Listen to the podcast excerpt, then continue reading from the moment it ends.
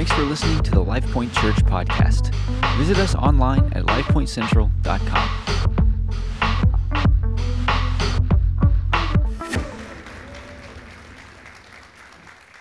All right. Also wanted to mention that um, the kids are having a worship night in the Generations building simultaneously as we're having tonight. So um, here's what we like you to do: come out tonight, bring your lunch here, and bring somebody with you. Invite somebody. Um, they don't have to go to church here. Just have them come and worship with us.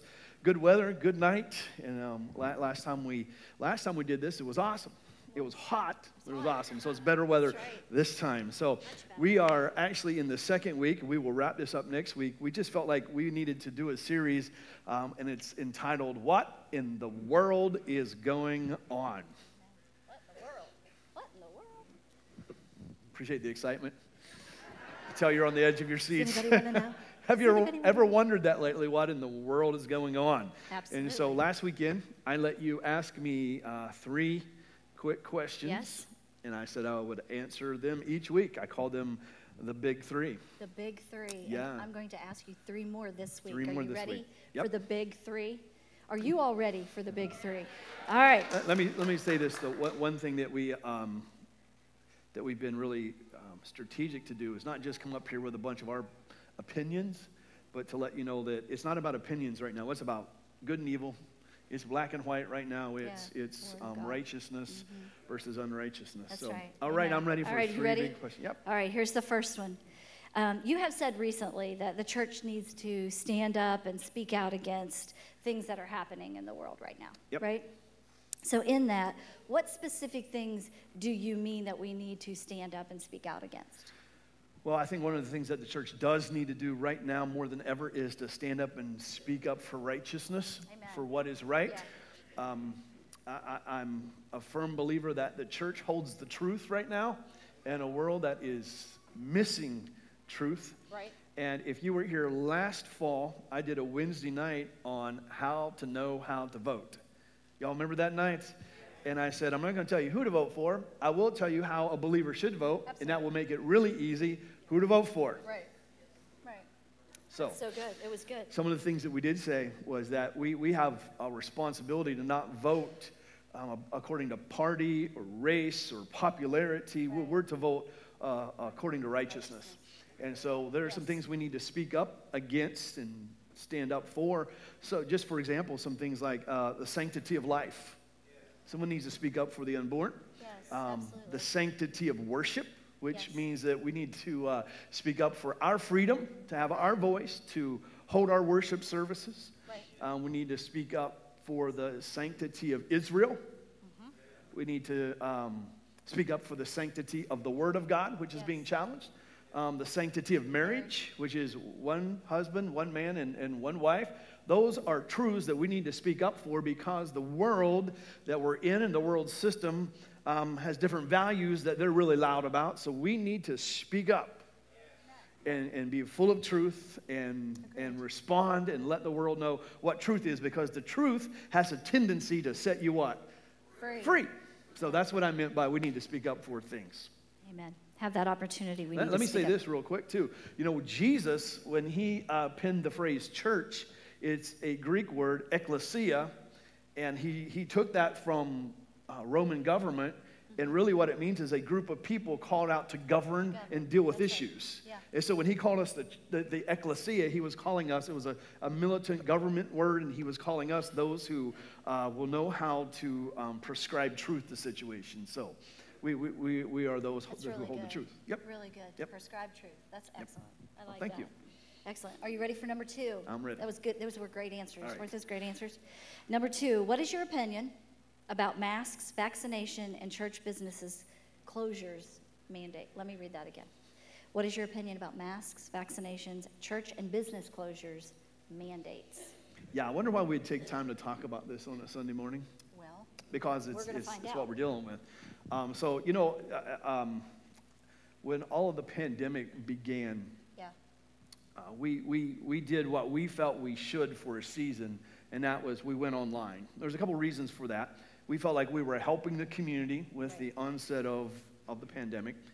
uh, we, we were uh, also, you know, live streaming is one of our strengths, so it, it allowed us just to continue to do something that we were Yeah. already pretty strong at. And so that, that's where it, it started. Um, and to be honest with you, it was a season that was different for us because we moved and it helped us transition and move. It did. So our situation was really different. But then we, we opened our services back up. Yes. People um, started re- returning to services. And I'll be honest with you, we, we had weeks where we heard from some people who said, I will not come if you make us wear masks. On the other side, we won't come if you don't wear masks. And it was back and forth. And, back. and I'll, we, we did this every time because the governor, the governor would come out with a pronouncement. We would call the governor's office to say, How do we as a church interpret what you're saying? We did that almost several times. Several times. And so we, we took this stand that um, it, it's, we posted on the door, this is, you know, what is uh, re- requested, and you need to make that decision. Yes. You need to make that decision if you're going to wear a mask or not. Um, the thing we did ask that if you approach someone, and obviously they, they are a little hesitant, they're wearing a mask, love says you approach them in the right way. Right. And so it wasn't a wishy-washy decision. It was just, it's a no-win, it's a no-win decision. It re- it really is. Um, and I think everyone knows those, those masks, if it helps you, by all means, wear, wear a mask. Uh, most of the masks that, that do, are used really don't prevent the things we think they prevent. But if, if that makes you feel comfortable, then, Right. then that's your decision that to wear that mask. You feel the same But obviously, don't, don't intrude on someone else. That's, what, that's how we would say it. As far as vaccinations go, um, you know, one, one of the things, one, one of the reasons, uh, well, let me say it this way. Um, one one of the issues that we're dealing with is a situation right now where um, those leading our country are overreaching their step on our Constitution. And if you want to get vaccinated, that is your call. I told our staff, I said, that's your personal decision to be vaccinated or not. Unfortunately, they're not. Um, they're not observing the fact that if you have antibodies in your system, you, you're as, in, in, in most cases, you're probably as vaccinated. The vaccination is your choice. Um, it should not be mandated. That's an infringement on, on your freedoms. That's, um, as far as closing down churches and buildings, uh, I think I explained why we, why we um, held online services for a uh, period of time. Um, there was a problem, though, when it goes from which we saw happen. It transitioned from a pandemic and trying to help with a health crisis when it overrode that into a control situation. I don't think we would ever close down again um, unless God told us to.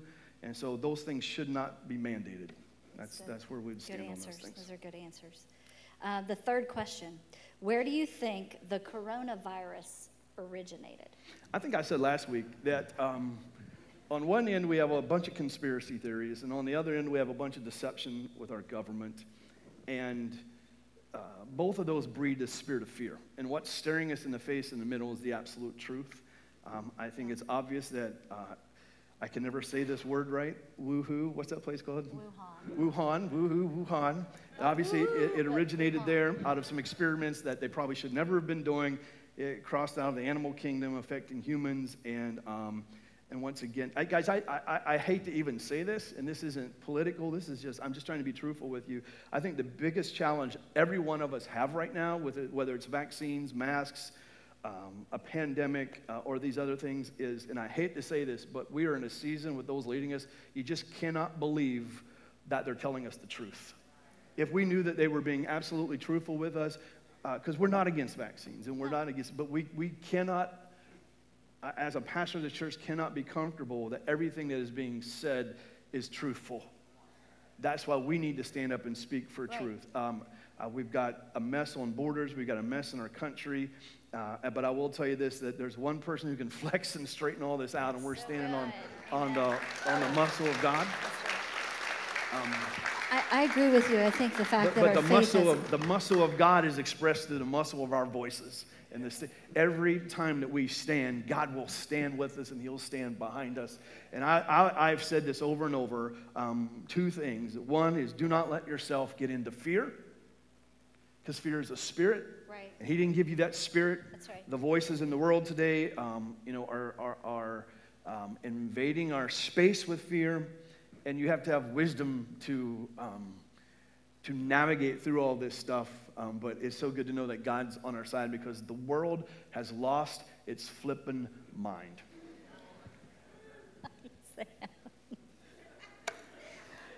Uh, just a Y'all know it's true. That, that's not to be mean. It's just that's the world system. It's, Yeah. it's, it's, it's full. It's fallen. Um, thank God we have God. Thank God that the Word of God God. Um, Yes, thank God that we can have faith. Yeah, that's what you hold on to. And Yeah. like, and, and if someone is experiencing fear, you, you never want someone to feel condemned in any No, way. absolutely That because that is real for that is very very real. It's a spirit. It's very real. It it affects all of us at some point in our life. That is a real thing. You can't have someone think that you negate fear. Fear is there. It's a spirit. But like Pastor Aaron said, we come against it with the opposite spirit, and that is God's faithful, true love, and it casts out every fear. That's what His Word says. And as long as I have known my Father, He's been faithful in His Word, He's been truthful in His Word, He's never lied to me, He's always provided for me, always supplied things that I needed. So I'm not going to think that He's not telling me the truth now in the midst of something that might seem overbearing and overwhelming to all of us. God is faithful in His Word and he loves us so much. And so that fear is might be real for you. Don't feel condemned. Don't let someone make you feel condemned. But what I would encourage you to do, just like last week, is to lean into the perfect love of Jesus. And don't just think about, okay, yeah, God loves me. Meditate on it. Begin to convince yourself, like David did. He preached himself happy, he convinced himself. And that was before salvation. You have an even greater relationship with God. You are personally ingrained in Him. So that love is in you, and you need to tap into that because the perfect love of God casts out all fear. Yeah, uh, it says this in the book of John. It says, the Message Bible said, it's icky dark out there, and it's going to get ickier and ickier. Amen. And it goes on to say, but the darkness has never put out the light. Never, And that's what we need to rest on. I, I want to read you a That's awesome. scripture. This is 2 Timothy chapter 3. Thank you for answering that. Oh. Thank you very much. We appreciate your answers, appreciate your truth. So, Uh, 2 Timothy chapter 3, uh, l- listen to these words. But you need to be aware that in the final days, the culture of society will become extremely fierce. wow. People will be self centered, lovers of themselves, and they will become obsessed with money. They will boast of great things as they strut around in their arrogant pride, and they will mock everything that is right. They will ignore their own families. They will be ungrateful. They will be ungodly. They will become addicted to hateful and malicious slander. Uh, they will become slaves to their desires. They will be ferocious, belligerent haters of what is good and what is right. With brutal treachery, they will act without restraint, bigoted and wrapped in clouds of their own conceit. They will find their delight in the pleasures of this world more than the pleasures of loving God. They may pretend to have a respect for God, but in reality, they want nothing to do with God's power. Stay away from people like this, for they are the ones who worm their way into the hearts of vulnerable women. They spend the night with those who are captured by their lust and steeped in sin. They are always learning, but they never discover the revelation knowledge of the truth. History has given us an example of this with the Egyptian sorcerers, Jannes and Jambres, who stood against Moses in their ignorance. So it will be in the last of days with those who reject the faith with their corrupt minds and arrogant hearts, standing against the truth of God. But they will not advance, for everyone will see their madness just as they did with Jannes and Jambres. Isn't that a good passage of scripture? Uh, I, I mentioned this last week. I'm going to say this again this week, and I'll say it again next week. Three things I want you to remember ab- about the end times. First of all, would be this that the end times are bigger than America. It, the end times don't just function or happen around America. It, it obviously is a worldwide thing. Pay attention to the Middle East. Second thing I said is the end times are actually God's times. It's not a time to be in fear, it's a time to be in faith. These are God's hours. Amen? And the last thing I said that the end times are not a mystery. And so I want to pick up, thank you very much. I want to pick up where I was at last weekend, and I, I, I want to um, go to what Jesus talked about in the book of Matthew. Thank you. And he referenced some signs of the end. Y'all ready to go? Matthew chapter 24, Jesus was leaving the temple courts. His disciples came to him and they pointed out all the beautiful architecture they were seeing at the temple. And Jesus turned to them and said, Take a good look at all of these things. I'm telling you, There'll not be one stone left on another, it will all be leveled. And then later on, when they arrived at the Mount of Olives, his disciples came privately to where he was sitting and they asked Jesus this Tell us when these things will happen. And look what it says What will be the sign that we should expect that would signal your coming and the completion of this age? Jesus, his disciples came to him and they said, Jesus, please give us, and the Greek language says, show us a detailed description of the sign that we know will be the end of the world. You know what a sign does is a sign is a marker. It shows you where you've been, where to go, how much further you have until you get there. And this is what they were asking Jesus. What's the marker? What's the sign that will help us know and detect and what will confirm where we're at, how much longer we have to go, and, and, and what direction are we, we going in?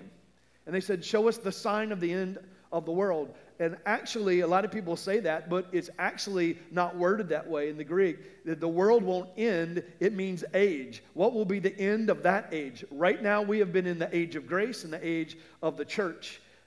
We are transitioning out of the age of grace and out of the age of the church.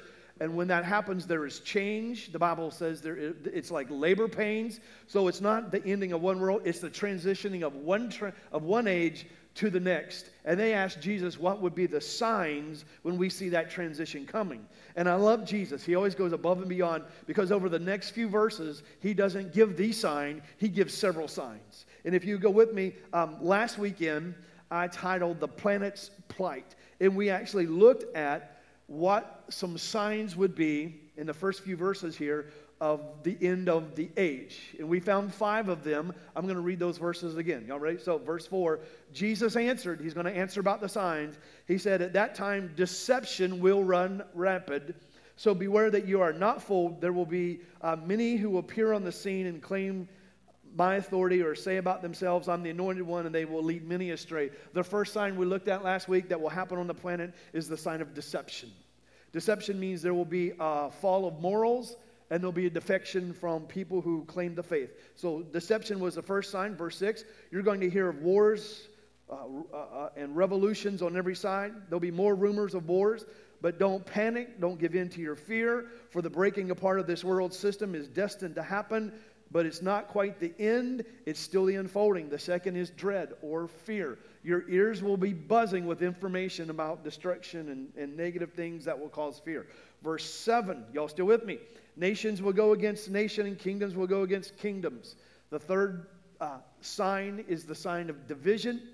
The word nation here literally means ethnicity or even religions. So there's going to be a division amongst races, amongst religions. The word kingdoms here means political groups, uh, meaning that ideologies will try to force their belief on other ideologies. The rest of verse 7 says, And there will be terrible earthquakes, horrible epidemics, and famines in place after place. That's the fourth sign, which is distress, which are national, uh, natural disasters. And lastly, devastation. It goes on to say that there will be famines and epidemics, one after the other. Some will be resurrected, some will be newly engineered. But I love verse 8. This is the birth pains of the new age. That's the beginning. That's where we were last week. Y'all remember that? It was, a good weekend. Now let's pick up in verse number verse number 9 and I want to talk to you for the next few moments about the next few signs. And I'm calling this part of the uh, series the Church's Challenge. Those were signs that will happen on the planet. Now there are going to be specific signs that the church will have to deal with. So I'm trying to equip you with some truth. Verse 9 you can expect, everyone say, expect. You can expect to be what? Persecuted. We don't like to talk about that, but you can expect to be persecuted. Some will even be killed. You will be hated by all the nations because of your love for me. The next sign, and the first sign that the church will have to deal with, the first challenge that the church will have to deal with, is that we will be challenged and the church will face persecution. The church, because we stand for truth, we will face what the Bible calls persecution. At the beginning of the church age, when the church started in the book of Acts, there was tremendous persecution against the church. And we will see that as the age or the church age or the age of grace begins to transition. And we're seeing that. We've seen it overseas. Now we're seeing it knocking on our own doors. And the real word that we used here in this verse instead of persecution was the word affliction, or those who are of the faith or those who are believers, they will face certain affliction, the Bible says. So I want to describe to you, because the Bible says, expect this affliction to come. Don't be shocked or don't be surprised when people don't like your beliefs and they don't like you because of your beliefs and they take a stand against you because of your beliefs. The Bible says, don't be uh, uh, unaware of that, but you should almost see it coming. There, there is going to be affliction that come to you because you love Jesus. Now, I want to ask you a question before I explain that word affliction. How many of you would be willing to die for Jesus? I'm waiting for the answer yes. How many of you would be willing to lay your life down for the one who laid his life down for you? You'd be, I know most of you would be willing to die for your beliefs. But how many of us would be willing to really live for our beliefs? Live in the face of affliction, live in the face of challenge. The church is going to be challenged with affliction. Here's what that word affliction means uh, really, it means the word pressure. To be pressured, it means to uh, face stressful situations. It means, get this, it means to be bullied, harassed, and intimidated, particularly, particularly by family, friends, and even employers. Now, think about some things we've seen just in our own country. Is that not unfolding before us? Pressure, stressful situations, bullying, intimidation, just because we have a certain standard of beliefs coming from friends, coming from family, coming from the world around us, even those who employ us who want to fire us because of our faith. It's actually what this scripture means. And it goes on and says there'll be those kind of pressures. Some will even be martyred, the Bible says. So there's going to be affliction against the church. And we know this that there are almost 250 million believers around the world being afflicted for their beliefs right now. Now, there was a time I think it would have been hard to imagine that when we live in a country that was founded on freedom to have our Christian faith. But there are those who, we, have even seen it in the news. Uh, uh, if you remember the, the couple that owned the bakery that were um, taken to court because uh, they, they wouldn't um, bake a cake for a same sex marriage. And they were bullied and they were intimidated. And, and that's exactly what this verse is talking ab- uh, uh, about. And Matthew chapter 5 goes on, it says this How blessed you are if people insult and afflict and persecute you, persecute you, and even if they speak kinds, all kinds of cruel lies about you because you love me. The Bible says if you're facing that kind of bullying and that kind of intimidation, what's the Bible say about you? You're blessed. It may not sound like you're blessed, but guess what the Bible says? It calls you, it calls you blessed if you're facing challenges because of your love for Him. Look what verse 12 says. It goes, So leap for joy. Instead of crying about it, the Bible actually says, Leap for joy, since your heavenly reward is great, for you are being rejected the same way the prophets before you were rejected. One challenge that we as believers will face is guess what? We're going to be afflicted for our faith. We're going to be challenged, intimidated, and bullied for our faith. So, last weekend, the first five signs I showed you that Jesus described how many know this is, this is one more that lines up with it? We see this happening. Look at the next verse. Then many will stop following me because of this affliction. Many will stop following me, and they will actually fall away, and they will betray one another, and they will even hate one another. Here's the second sign that the church will be challenged with the church will be provoked to give up on the faith. They're going to be persecuted, the church. Believers will be, uh, one challenge is that they will be afflicted with pressures intimidated and bullied, and we're going to be provoked to give up on our faith. Literally, in that verse in the original Greek, there are two words that stand out, and I want to describe those to you. The first word is offended, and the second word is betrayed. In the Greek language, those two words are within this sentence structure, and it said that there will be those who are offended. Now, here's what the word offended means in English it means scandalous or scandal. And here's, here's, here's how, how this word was, what it means in this context. That the, we understand that, that we have absolute standards as believers. The world does not have those absolute standards. But Christians will be viewed, and we are viewed, as being narrow minded, bigots, whose beliefs have become offensive to society, and it's scandalous to society. They think we're closed minded, They think that we're bigots, that, we, that we're not open minded to other things. And, and if we stand against something, we hate those people. It, it means that, we that it's scandalous and the world will be offended because we stand for truth. So the church will be provoked to give up on their faith. The word betrayed here in, in this verse means that believers will be entrapped, arrested, and pulled into the court system. And we see that happening more and more and more. All of those things are to provoke you and I to give up on the faith, to walk away from our faith. And the Bible says because of pressure, because of intimidation, because of being bullied, because of these things, there will be some who will walk away from the faith. There will be some who betray each other. There will be some who walk away from the faith they stood on because of the pressure, because of the intimidation because of the bullying that happens. Luke chapter 21, verse 12 and verse 13 says this And because you follow me, you will be on trial before kings, government leaders, as an opportunity to testify to them in my name.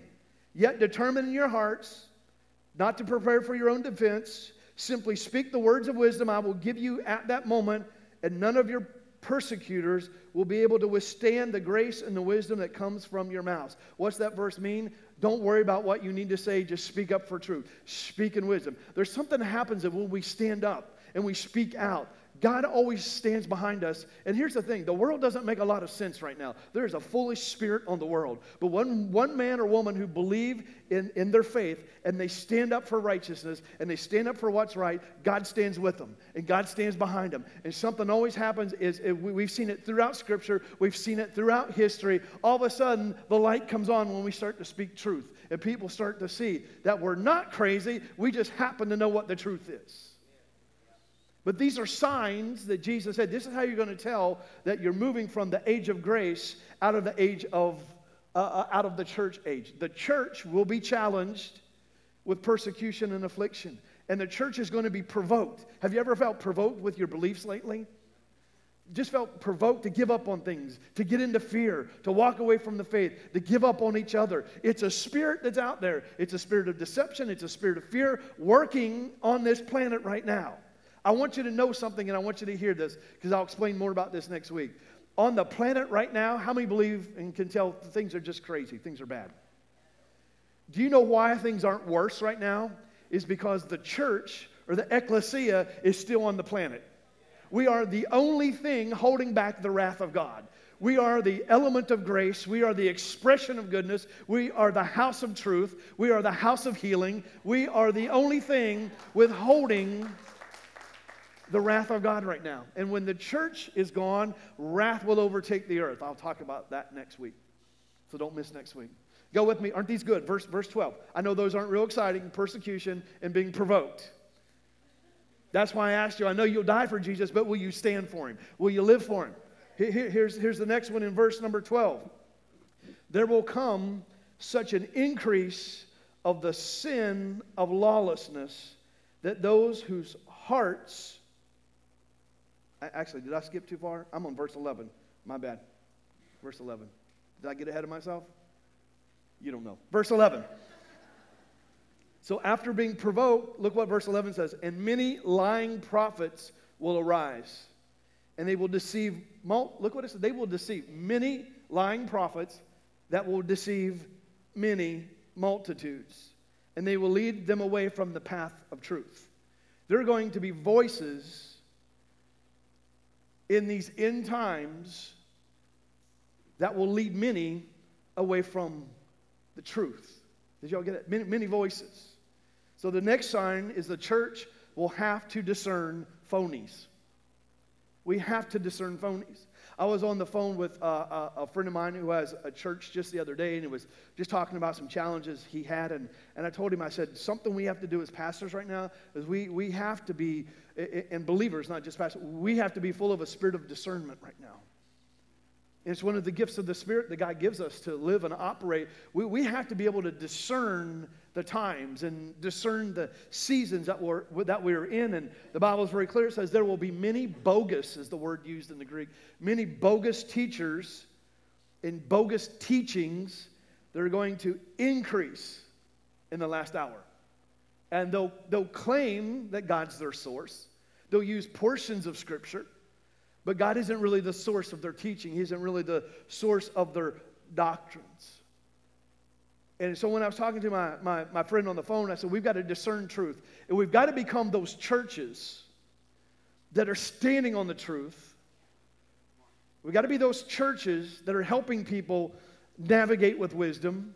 They've got to see the darkness. They've got to stand in the light. We've got to be those churches that are helping people do that right now because many doctrines have a, a, an issue of truth, but they're not rooted in the Word of God.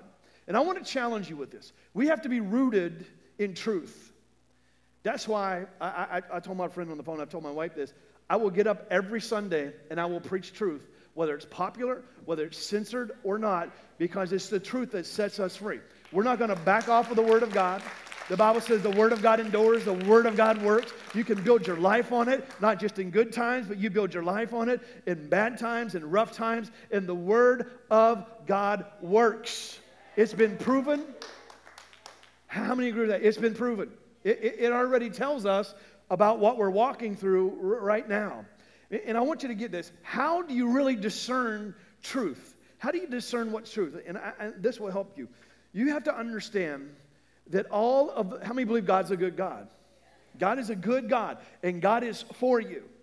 God is a good God, even though we're in a fallen world. Now, now here's what I want you to get everything that God provides for you is a gift of absolute grace. Grace is the favor of God. It's unmerited, it's unearned, it's undeserved. It's God manifesting His goodness to people who don't deserve it and cannot repay Him for it.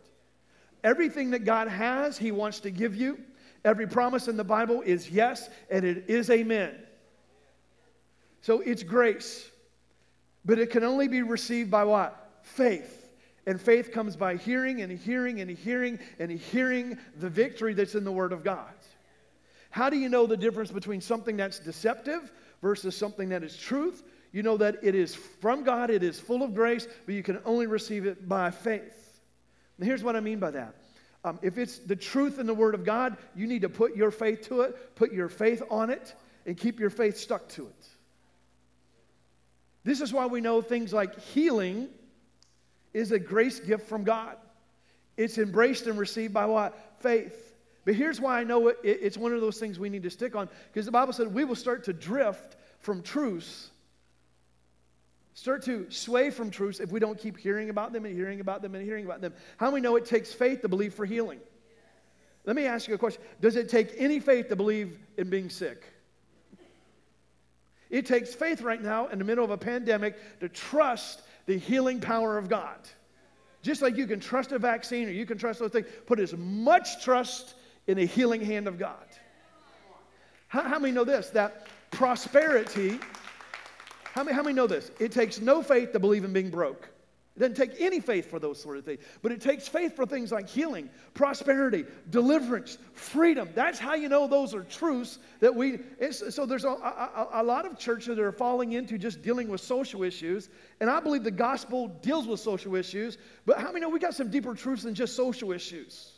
The gospel always affects social issues, yes, but we have. A, but that's not what we're about. Just social issues. We're about the full power of the gospel. Are you hearing me? But we've got to discern the phonies in these last days. Now, I really want to I really want to hit these last two.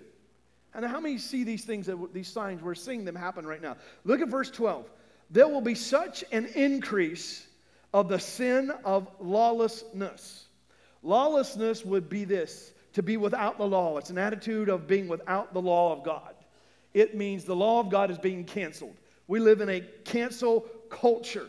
And the Bible says this there's going to be such an increase of this that those whose hearts once burned with passion for God and others will actually grow cold. So the Bible actually says this that iniquity and lawlessness will start to abound to the degree that most translations say this that the love of many will wax cold. The love of many will wax cold. Why? Because of iniquity or sinfulness or canceling the law of God or living with a lawless attitude. And what the Bible says is that that lawless attitude will escalate, it will increase. And so here's, here's the sign that the church will also be facing. We'll have to fight against great perversion of the truth. We got to discern phonies, we're going to face persecution, and we got to fight against this great perversion of truth. The Word of God is true, it is tested and it is true. But there's voices, even in the church world, of canceling the absolute, authentic law of God and allowing sin and making excuses for sin. And so there are many aspects of the church world that is embracing that and allowing us to depart from godly principles. Now, a biblical principle, a biblical truth is a pattern, an accurate pattern for us to live our lives on and to walk. And, and, and Thessalonians says this don't let anyone deceive you in any way. Before the day comes, there's going to be a rebellion and an outlaw that will be revealed in his truest light. So we see that happening around us. But now, there's something very interesting in that verse. Like I said, most translations, you've heard it this way. The love of many, because of the increase of iniquity, the love of many will what? Wax cold. The word love in this verse, though, is the word agape, which we know is the word for the love of God. So, this, if, if the word agape is used here, it's actually talking to the church. Because the word agape, the love amongst brothers, the love of God is used here. It's not the other regular words for love, it's the word agape. And it says this because we're allowing lawlessness amongst us, our agape love is waxing cold. Waxing cold is, a, an odd expression, but it means a cool breeze. Literally, what it means is there's a, there's a freezing breeze that's blowing in to numb us. To numb us. To get us to loosen our grip on the proven truths of the Word of God. It's in our environment, it's in our atmosphere, and it's even becoming the atmosphere of some churches. In this cold breeze of lawlessness, of increased iniquity, it's causing us in the church to become wax cold or numb. So we can look at some of these signs and be very outward focused and we've got to watch from where persecution has come. We've got to discern the phonies. We, we've got to make sure we're not provoked to give up on our truth. But now we need to take an inward look. And the Bible says we cannot let our love and our passion for Jesus in any way begin to wax cold. We cannot numb, uh, be numbed down from the beliefs of Scripture. We cannot let the environment of sin in our culture become the environment in the house of God. Because we have the goodness of God, even the grace of God, we can't allow those things to be misrepresented and allow ourselves to live in the same way that the world lives around us. And the Bible says this that we, can, we will wax cold and we will become numb with our passion for Jesus. I wrote this down because I think this is true. Moral confusion leads to immoral behavior. Now, I've said this from the beginning of this message, from the interview, all through this morning, that the Bible said those who know the truth. Everyone say know. It means to experience. Not to get crude on you, but it's actually the word. The word know is the word for sexual intimacy. What it's saying is those who intimately know the truth, they will be set what? Free. But we have not just a world, but we have in some of God's houses confusion. God is not the writer or the author of that confusion. This is why you hear me time after time after time say, we need to be chasers of revelation. That's why we're doing this series. We need to know the truth about what's going on. We need to know the truth about what we believe. But the Bible says the lawlessness, the attitude about the truths of God, the attitude about God's standards can cause us to grow numb and lose our passion. And that reminds me of a particular section of Scripture in the book of Ephesus in Revelation chapter 2, where God said that He had all of these compliments for the church in Ephesus about how strong they were. But He said He had this against them that they have abandoned their passion. One translation said they lost their first love, but the word lost is not a good word. They've left. They've abandoned their original passion for God. And it tells us why. Because they got stubborn, they got full of idolatry, they got full of compromise, and they ended up in spiritual adultery. And God said, I've got this against you. You've lost your passion. It actually is this phrase you have lost your honeymoon love. You know how you go to a, a, wedding ceremony and you see the, you know, the, the, the groom and the bride and they've got all this honeymoon love and you're like, that's kind of gross. But they have this passion and this love and they're, the, they're in the greatest love. No one has ever been in love like them and they're infatuated with each other. The Bible says we can lose that love that we have for Jesus. And when we start to lose that, lose that passion for Him and that passion for the truth, what happens? Our life begins to become numb. And I want to give you this challenge. I love what Rick Renner said. He said, Don't be so open minded that your spiritual brains fall out. I love that. But what did I say to begin with? They're going to think that the church is closed minded and that the church is full of a bunch of bigots because they're closed minded about their beliefs. And I want you to know we can be against the sin in the world, but we are not against the sinner. The world doesn't understand that. But I want to call us as a church, as Life Point, Call us back to a place where we stand on the accuracy of the Bible, the accuracy of moral behavior. Listen, we're going to miss it from time to time because we're a human, but we've got to stand for truth right now. We've got to stand for righteousness right now. Verse 13 says, But hold your hope firmly to the end, and you will experience life and you will experience deliverance. If you'll stand on the word, you'll be delivered. If you hold on to the truths of the gospel, you'll be what? Delivered. You'll be set free. You will win. You'll be victorious. This is a military this is a military phrase and it means this. Stay in your position. Maintain your ground. Don't give up. Don't surrender even under siege. Don't modify to the culture around you. Don't move off the word and the word of God will preserve you. And I was on the phone with my, my, my, friend this week, and I've told my wife this, I've, I've told our staff this, I've mentioned this in here, and I want to say this again because I want you to hear it from this pulpit. And what I say next week, you've got to hear because of what I'm sort of going to say to you right now. Throughout the, throughout the Word of God, we see from God's people, and we see in the book of Revelation this repeated, that there will be a remnant. Everyone say remnant. You say, what does remnant mean? It means there's going to be an original substance that's remaining. And I believe this the fire that's going on right now, the challenge that's happening right now, the challenge the church is facing right now, believers in churches that hold faithfully to the truth of God in a sinking culture will be his remnant. The remnant will be those who house his power, they will house his prophecy, they will house, house his gifts, they will house his anointing, they will house his deliverance, and they will house his freedom. And the book of Revelation says that remnant will be blessed and they will be delivered. And it's my goal, it's our team's goal, it's this house's goal that will be a remnant.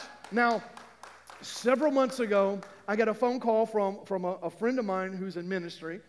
Um, th- this is a guy who travels all over the world. He, he uh, interacts with different large ministries, etc. He's been here before. He's going to be here with us in November. And he called me on the phone and he said, Hey, man, how's it going? He goes, I was just supposed to call you and tell you, God told me to tell you that your church is a remnant church. And he went on and he said, You keep preaching, you keep standing on these truths. He said, Because God will use a remnant church. And I'm going to tell you how important that is next week. But I just wanted to fire you up about that. But we have to, we have to be able, we have to be able to fight against the perversion of the truth. Now, once again, the disciples asked Jesus, Give us the sign in detail.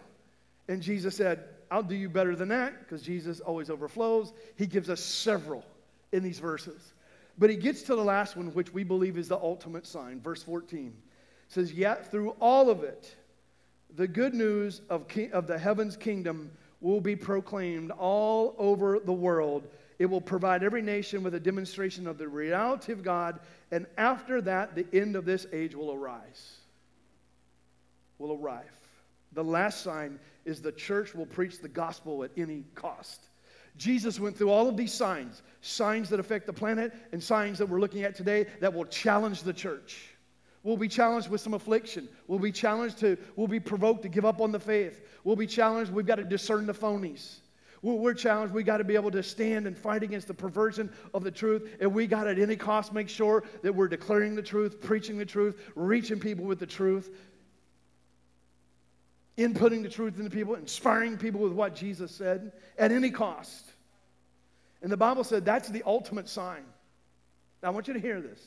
The ultimate sign that shows us that we're at the end of the age is when everyone who has the availability to accept Jesus does. Now, what does that mean? When the early church was inspired to take the gospel, they could only go as far as their feet would take them, a carriage would take them, a horse would take them, etc. And they were in dangerous times, in dangerous places, dangerous travel. But I want you to think about the world that we live in um, right now. Because what the scripture literally means is the gospel will be taken.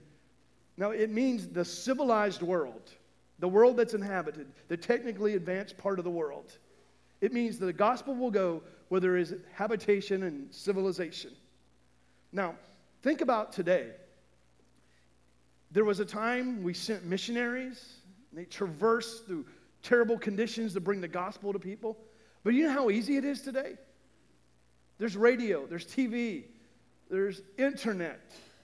They say there's something like there's 8 billion people on the earth, and 5 billion people have one of these.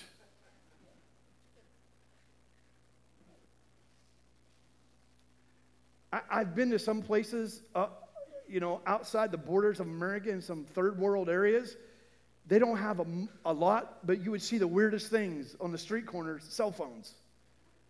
It was just, just a weird thing to see, but they had cell phones. So we could say it this way that we could go anywhere in the world without going anywhere right now. And so the ultimate sign is that the gospel will reach people. And I believe that Jesus isn't coming back until he knows that last person who is going to receive him will receive him. Now, I want you to listen to this crazy statistic. Right now in the world, there are only 7,000 unreached people groups. Only 7,000 in the entire world. Do you know how quick, because of technology, those groups of people can be reached? Literally in a very, very rapid, short, quick amount of time. Out of all these signs, and we're seeing all these signs happen. So, what in the world is going on? I'll tell you what in the world is going on. The, the plight of the planet is being revealed, and the church is being challenged.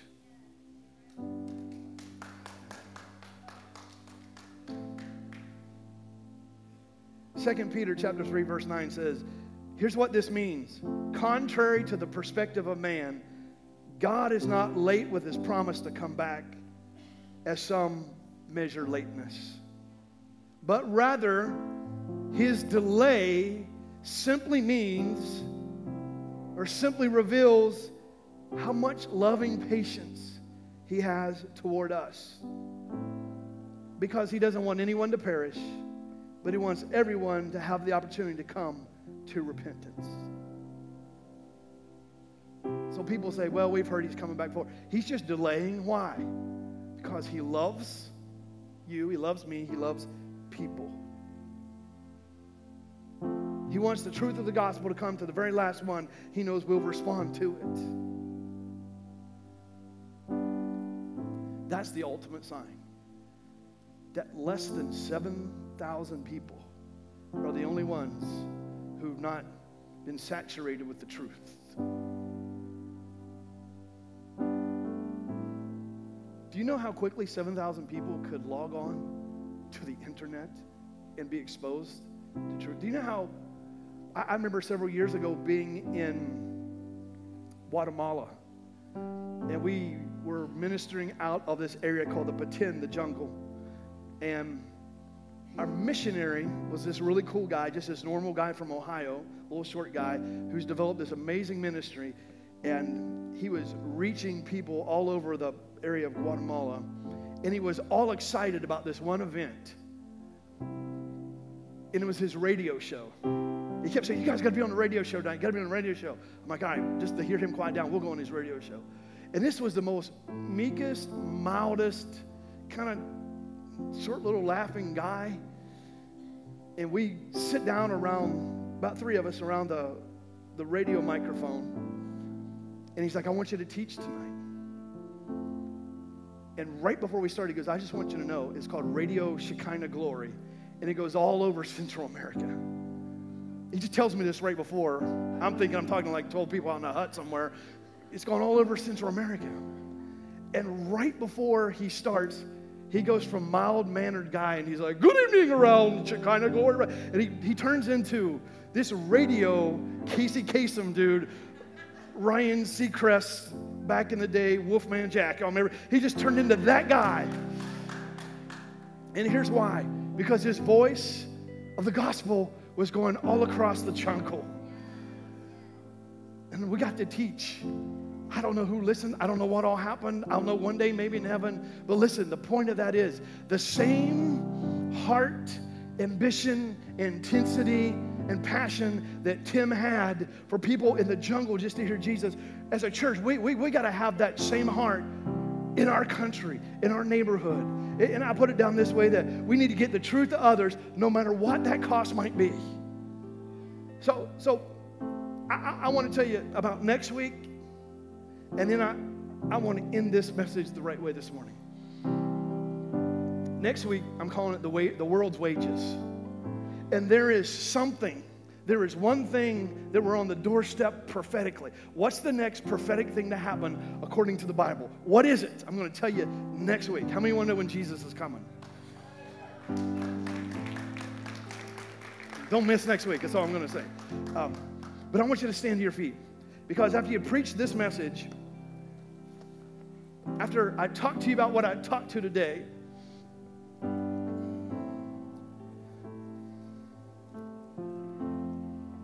one thing that I hate to hear, this is just a personal issue of mine. I hate to hear, although there, is some truth to it, I hate to hear when people badmouth the church. Well, if the church would be this, if the church would do that, if the church would do Well, here's what I believe. I believe over this last crazy year, a pandemic and governmental control tried to keep us from gathering as a body, as the bride of Jesus, as the powerhouse of God. And it woke us up. I think I said this last week. There's a woke movement, but someone has forgotten. They haven't noticed there's an awakening movement going on at the same time in the church. Now, this listen to me. I, I, I appreciate your claps, right? Vote for me, whatever. Uh, here's what I want you to get. We are in the hour that you have individually have got to make a line, cross over, it, and say, me and my family, we know what we believe. We're standing with the gospel. We're standing on the truth of God. We are standing to what God is doing prophetically in this hour. And I want you to know no matter what chaos is going on, the Bible says, leap for joy when you see it. Look up because Jesus is coming. But we don't have we don't need to have this escape theology like Jesus get out get us out of here. We need to have this, this theology that says the, the power of God still works, the truth still works. And God's just look, here's who God stands with. Those who will stand up and speak out. I firmly believe it. I firmly believe it. Okay, can I tell you one more story? I know I'm going a little bit longer this morning. I remember back in high school, it was a big thing to get bullied, and I know that that's really been exposed as it should be. But I remember in school, these guys, there was these rumors they would take people, kind of beat them up a little bit, and put them in the garbage cans outside the school. And every day this group would say, You're next, Morgan, you're next, Morgan, you're next. And they were they were bigger guys. And I just remember one day, um, I, am not I'm not pushing for violence, but this is how I responded one day. They came to get me. I closed my eyes and I punched them right in the chest. And they left me alone. I never was put in the garbage can. And I want you to hear this, church. You need to stand up, close your eyes if you have to, and punch back. Instead of being pushed around. You need to punch back right now. Because when you stand, every bit of heaven stands with you. They may not stand with you till you stand, but they will stand with you. It's icky dark out there, but the light has never been put out by the icky darkness. Someone get something good out of that?